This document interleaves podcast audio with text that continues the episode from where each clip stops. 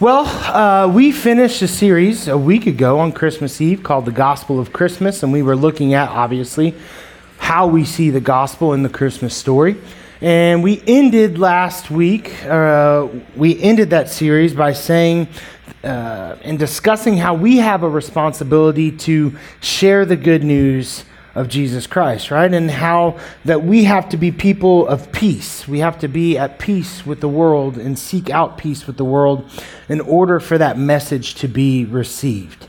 Well, in order to accomplish that, in all circumstances, we have to be humble. We have to be humble. Everything we do must point to God and not ourselves. And so, over the next eight weeks, we discuss a believer's humility.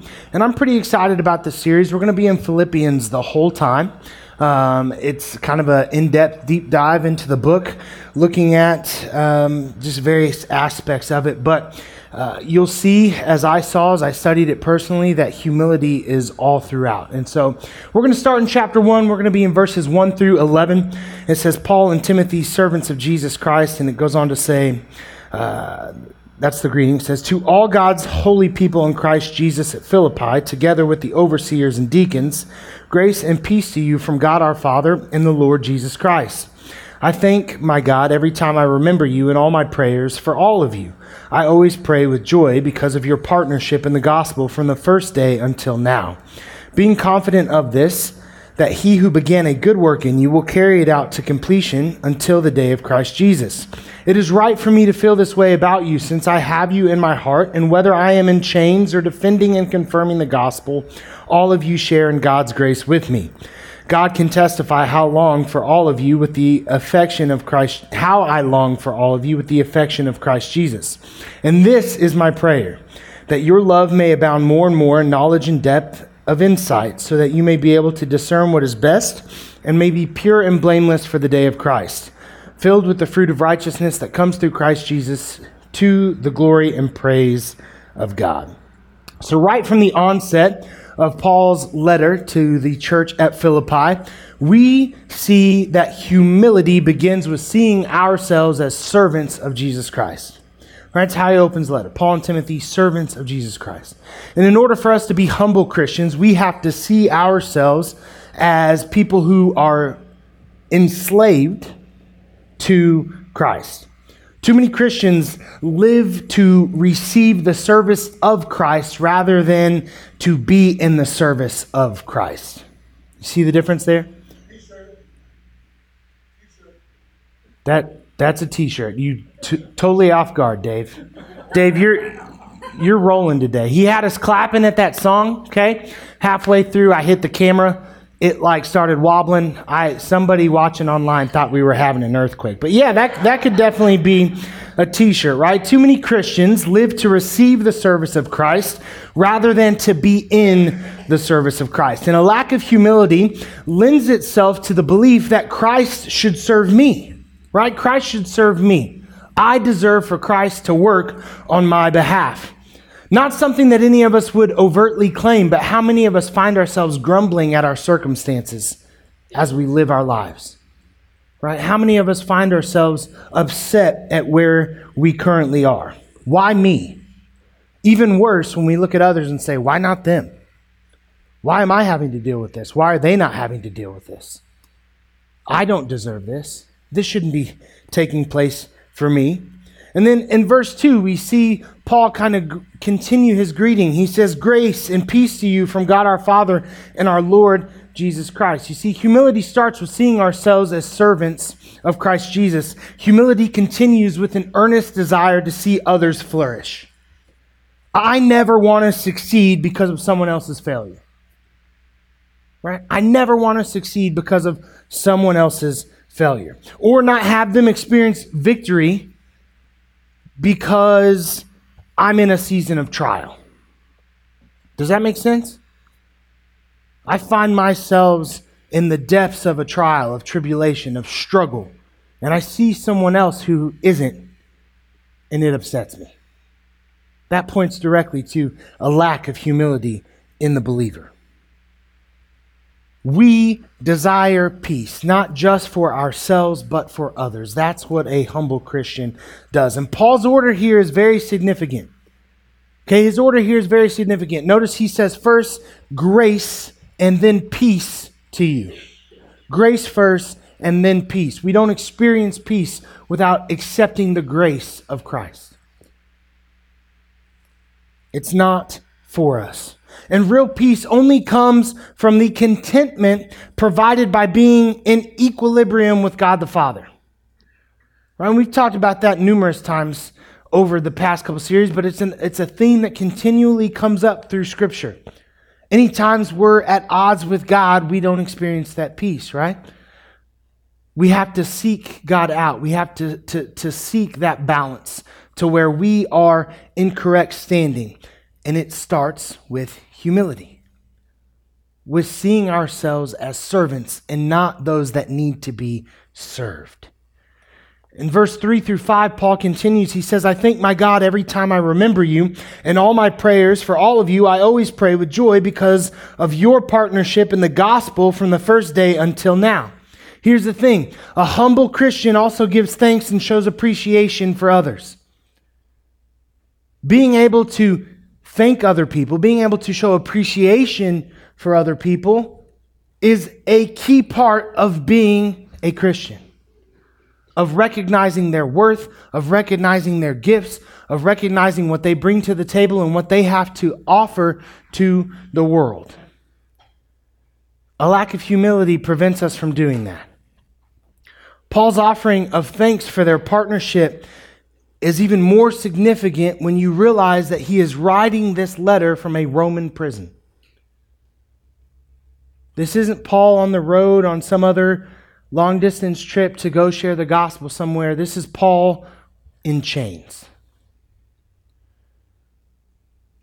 Often chained up to a Roman centurion guard. Right? You ever seen those videos where the cop puts the cuff on their hand and then puts the cuff on the other person's hands? Like, you're not getting anywhere? That's what Paul was dealing with. He was chained day and night, pretty much, to a person who hated his guts. But he continued to share the gospel even in that circumstance.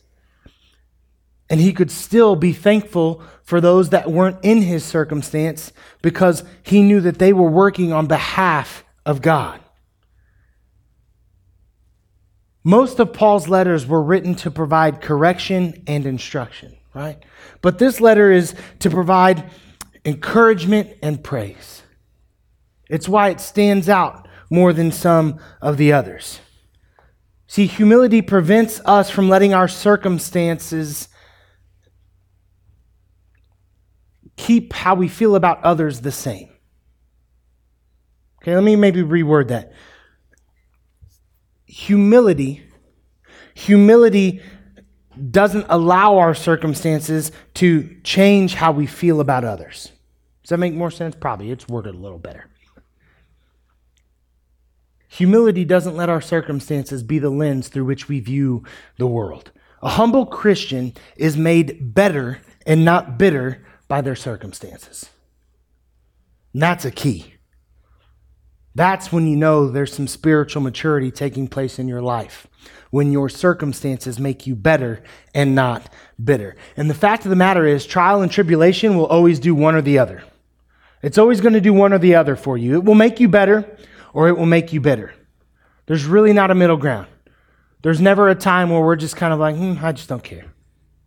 Right?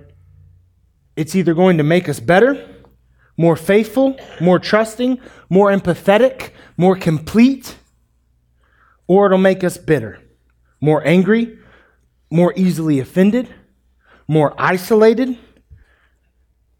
It'll cause us to have strong emotional negative reactions to others, right?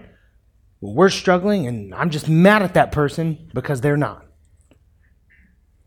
I'm just angry. So glad everything's going well for you, Betty. My life's awful, right? We've all been there, if we're being honest. We've all had times where we've thought to ourselves, there's no way in the world that I deserve this. Not saying I'm perfect, not saying everything should be awesome, but this, not this, right? I have been there before. I can think back, I was thinking back to a specific time this morning. I was sitting in the parking lot of Federal Protection, a place that I worked before I started teaching, and uh, a place that I have a lot of affection for. But I just remember feeling in that moment that things in my life were not going the way that they should have. We were struggling financially. I was struggling uh, with depression and anxiety, and, and uh, I was fatter than I am now, uh, which has always been a struggle in my life, which makes me just bitter because I wake up and I'm like, I'm fat. Other people should be fat too, right? Like we should all be fat. Like, I shouldn't say some of you are fat, but you know, some of you are more empathetic for my struggle because you know how it feels, and some of you never have, and shame on you. Uh, right? But I just remember, just I was just kind of in this like glass case of emotion, sitting there in my car and crying out to God, and just being like, I, I don't deserve this. Like I surrendered my life over to you. I never had plans to be poor. I never had plans to financially struggle. Like, I never had plans to, to be an emotional basket case. Why is this currently my life? And I remember this small voice in the back of my head popping up saying, Why do you deserve better? And I got mad and I was like, Shut up, voice. it's not about that right now. It's about me throwing myself a pity party and you just listening. But that, that moment was really foundational for me in my faith, in my journey, in growing spiritually, and growing as a person, as a father, as a, as a husband, as a pastor. Why do I deserve better? And the answer is even in this era of self love, I don't. In fact, if I was to get what it is that I deserve, it would be way worse. Right? It'd be way worse. But I wasn't very humble in that moment. Humility was not a strength of mine. I could point to all the things that would say that I deserve better. I could point to all the things that showed how I sacrificed and showed how, how, how I should be lifted up and exalted. And in doing so, I forgot all the things that would say, things are a lot better than they probably should be, pal. Right? And that one small question in, in the back of my head there why is it that you deserve better? And if I'm being really, really honest, in that moment, it wasn't just about what was going poorly for me, it was also about what was going so well for others. See, I was pointing to specific people in my life. So and so's doing really well, and this person I went to college with, they like biggest church in the U.S. right out of college. How the heck does that happen? Right? And I'm pointing at all these people and all these different folks in my life who, who weren't struggling like I was struggling because I knew all of their struggles and I knew what they were dealing with and I knew what their life was like, right? But I didn't care about them. I just cared about me. Things weren't the way that I wanted them to be. Humble Christians don't let their circumstances affect the way that they value other people. And I know that oftentimes in my life, if I'm just being honest with you, I've done that. I'm moving past that. I'm getting over that. But I'm still a sinful man. And there are still moments where things suck, and there are still moments where things are hard, and there are still moments where things aren't going exactly the way they I want them to, and I see other people seemingly having all the greatness and all the goodness and all the things they want, and I just get mad. Because as mature as I want to believe that I am in my faith, I still know that I have so much farther to progress.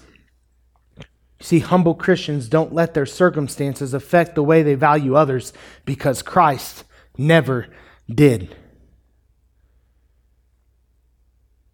As Christ walked to his death on a cross,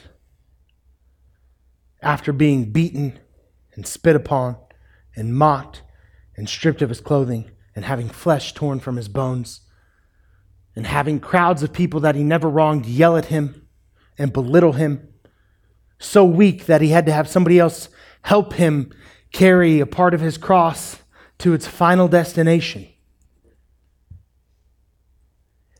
After he's nailed on that cross, after he's continually mocked, as he's dying, he says, Forgive them, Father, they do not know what they do. And that is the humility that we are trying to emulate. So, what did you do to deserve to be where you are? Maybe nothing. Honestly, maybe nothing. But my Christ, he didn't deserve it either. And I know that as a Christian, I am a little Christ. I'm working and seeking and striving to emulate my Savior. And my Savior, He's been there and He's done that. And He has experienced the worst of what this world has to offer. So I cannot let my circumstances affect the way that I value others, affect the way that I appreciate others, affect the way that I love others, because Christ never did. And in doing so, I must be confident of this, verse 6, that he who began a good work in you will carry it out to the completion until the day of Christ Jesus.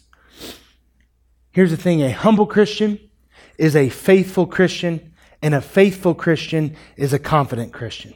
It's not going to be up on the screen, but it probably should be.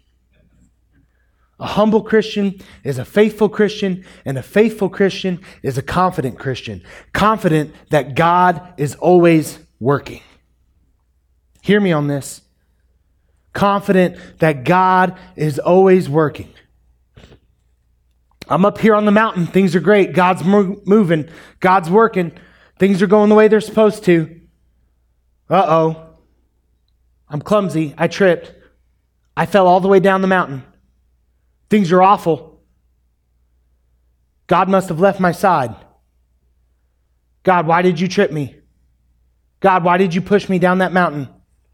God, why are you allowing me to stay here in this valley? God, this is your fault. Right? But a humble Christian is a faithful Christian, and a faithful Christian is confident that God is working.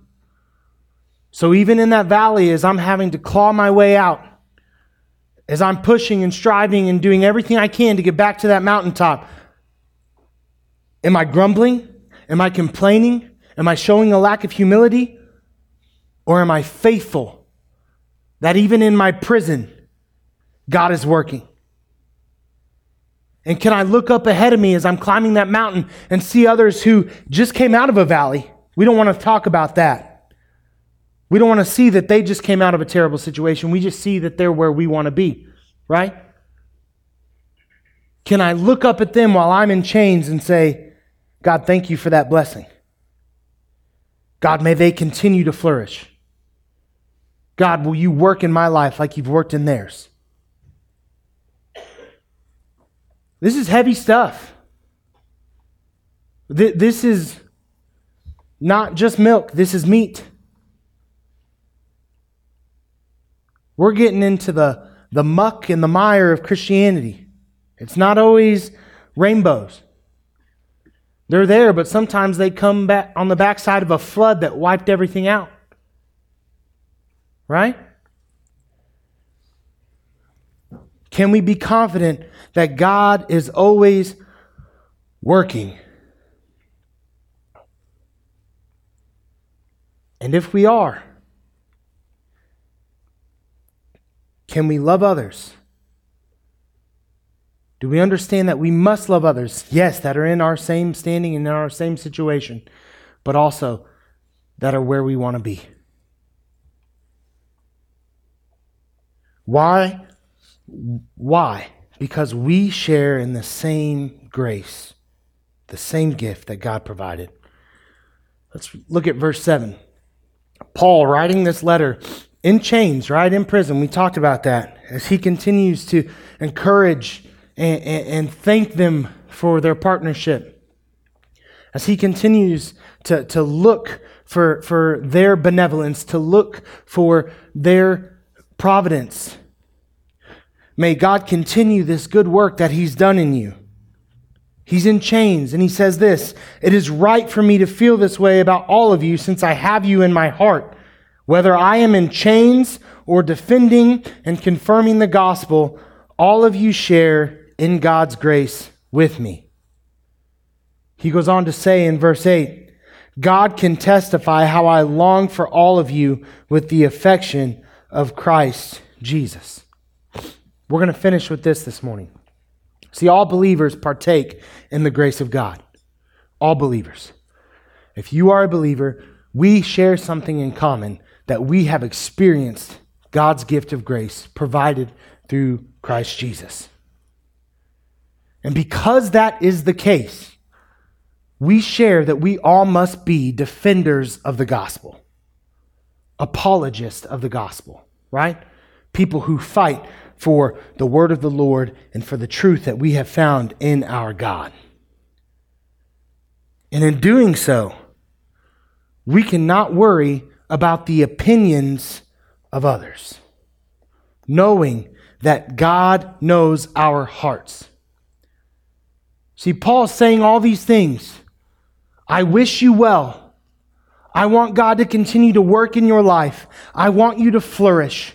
I want everything to be okay for you. And he throws in this line in verse 8 God can testify how I long for you all. God can testify to these words that I'm saying. He can tell you that they're true because his circumstances don't match with his words. It doesn't compute. How can you be saying these things to us, Paul, when you're in prison? How can you be someone who is projecting joy, wishing us the very best while you're in chains. And as we're going to see throughout the series, it's because of the God that he serves. Humble Christians don't worry about the perceptions of others because they aren't living for their approval. And if you chase humility for no other reason, hear me on this. With humility, there is a boatload of freedom. There is a boatload of freedom. Because we're not living for the approval of this world. We're just not. I'm living as a servant of Christ Jesus. I'm trying to do everything that I can to live my life the way that He would call me to live my life so that I can have the greatest impact for the kingdom that anybody out there could possibly have. That's all I'm focused on. And if you approve or if you disapprove, that doesn't matter. That has no effect on how I should live my life. That has no effect on how I treat others. That has no effect on my end game, my end goal, or my end reward. And if we are someone who is not humble, if we are someone who instead of being humble is wrapped up in ourselves and in our perception and how we look and being liked and how others feel about us, we don't have this freedom because we are making choices based on what those people, whoever they are, think about our decision rather than am I doing what God is calling me to do? See, Paul's delivering this message and he's saying, listen, it may not make sense to you, but it doesn't really need to. God can testify to my heart. I mean this. I mean this. I want what's best for you. I may be in chains. I may be in prison. I may die. My death may be on its way. But I'm living for the Lord. I am living for the Lord. And guys, if we can get there, you want to talk about freedom in Christ, that's where it's at. That's where it's at and recognizing ourselves as a servant of God rather than someone who God should be serving. Let's pray. God, I come to you right now. I thank you for this day. I thank you for Paul's letter to the Philippians, for the message that is all throughout the letter, for Christ's example of humility, for all the things that we're going to cover in the next seven weeks. God, I pray that you continue to mold us and shape us into people whose will is to serve God first.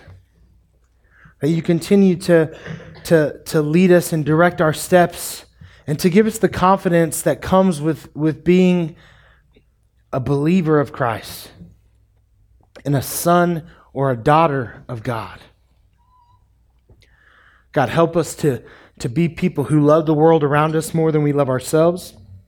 Help us to be people who don't allow our circumstances to change the way that we treat other people or the way that we view this world.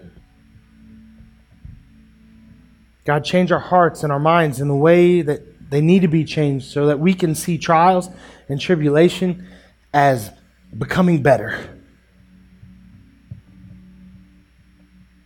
May we let go of the things in the past that have made us bitter May we let go of the need to be accepted and approved by our fellow man. May we find the freedom that comes in being a servant of God. May we choose humility when we could choose the opposite. Because it's not about me. It's not about me, it's about you. We ask you to change hearts, to change minds, to change lives today.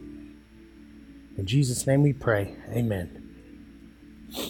I'm going to be up here ready to pray with anybody who might want to pray with me today. If you have something that you need to pray about, please come do that.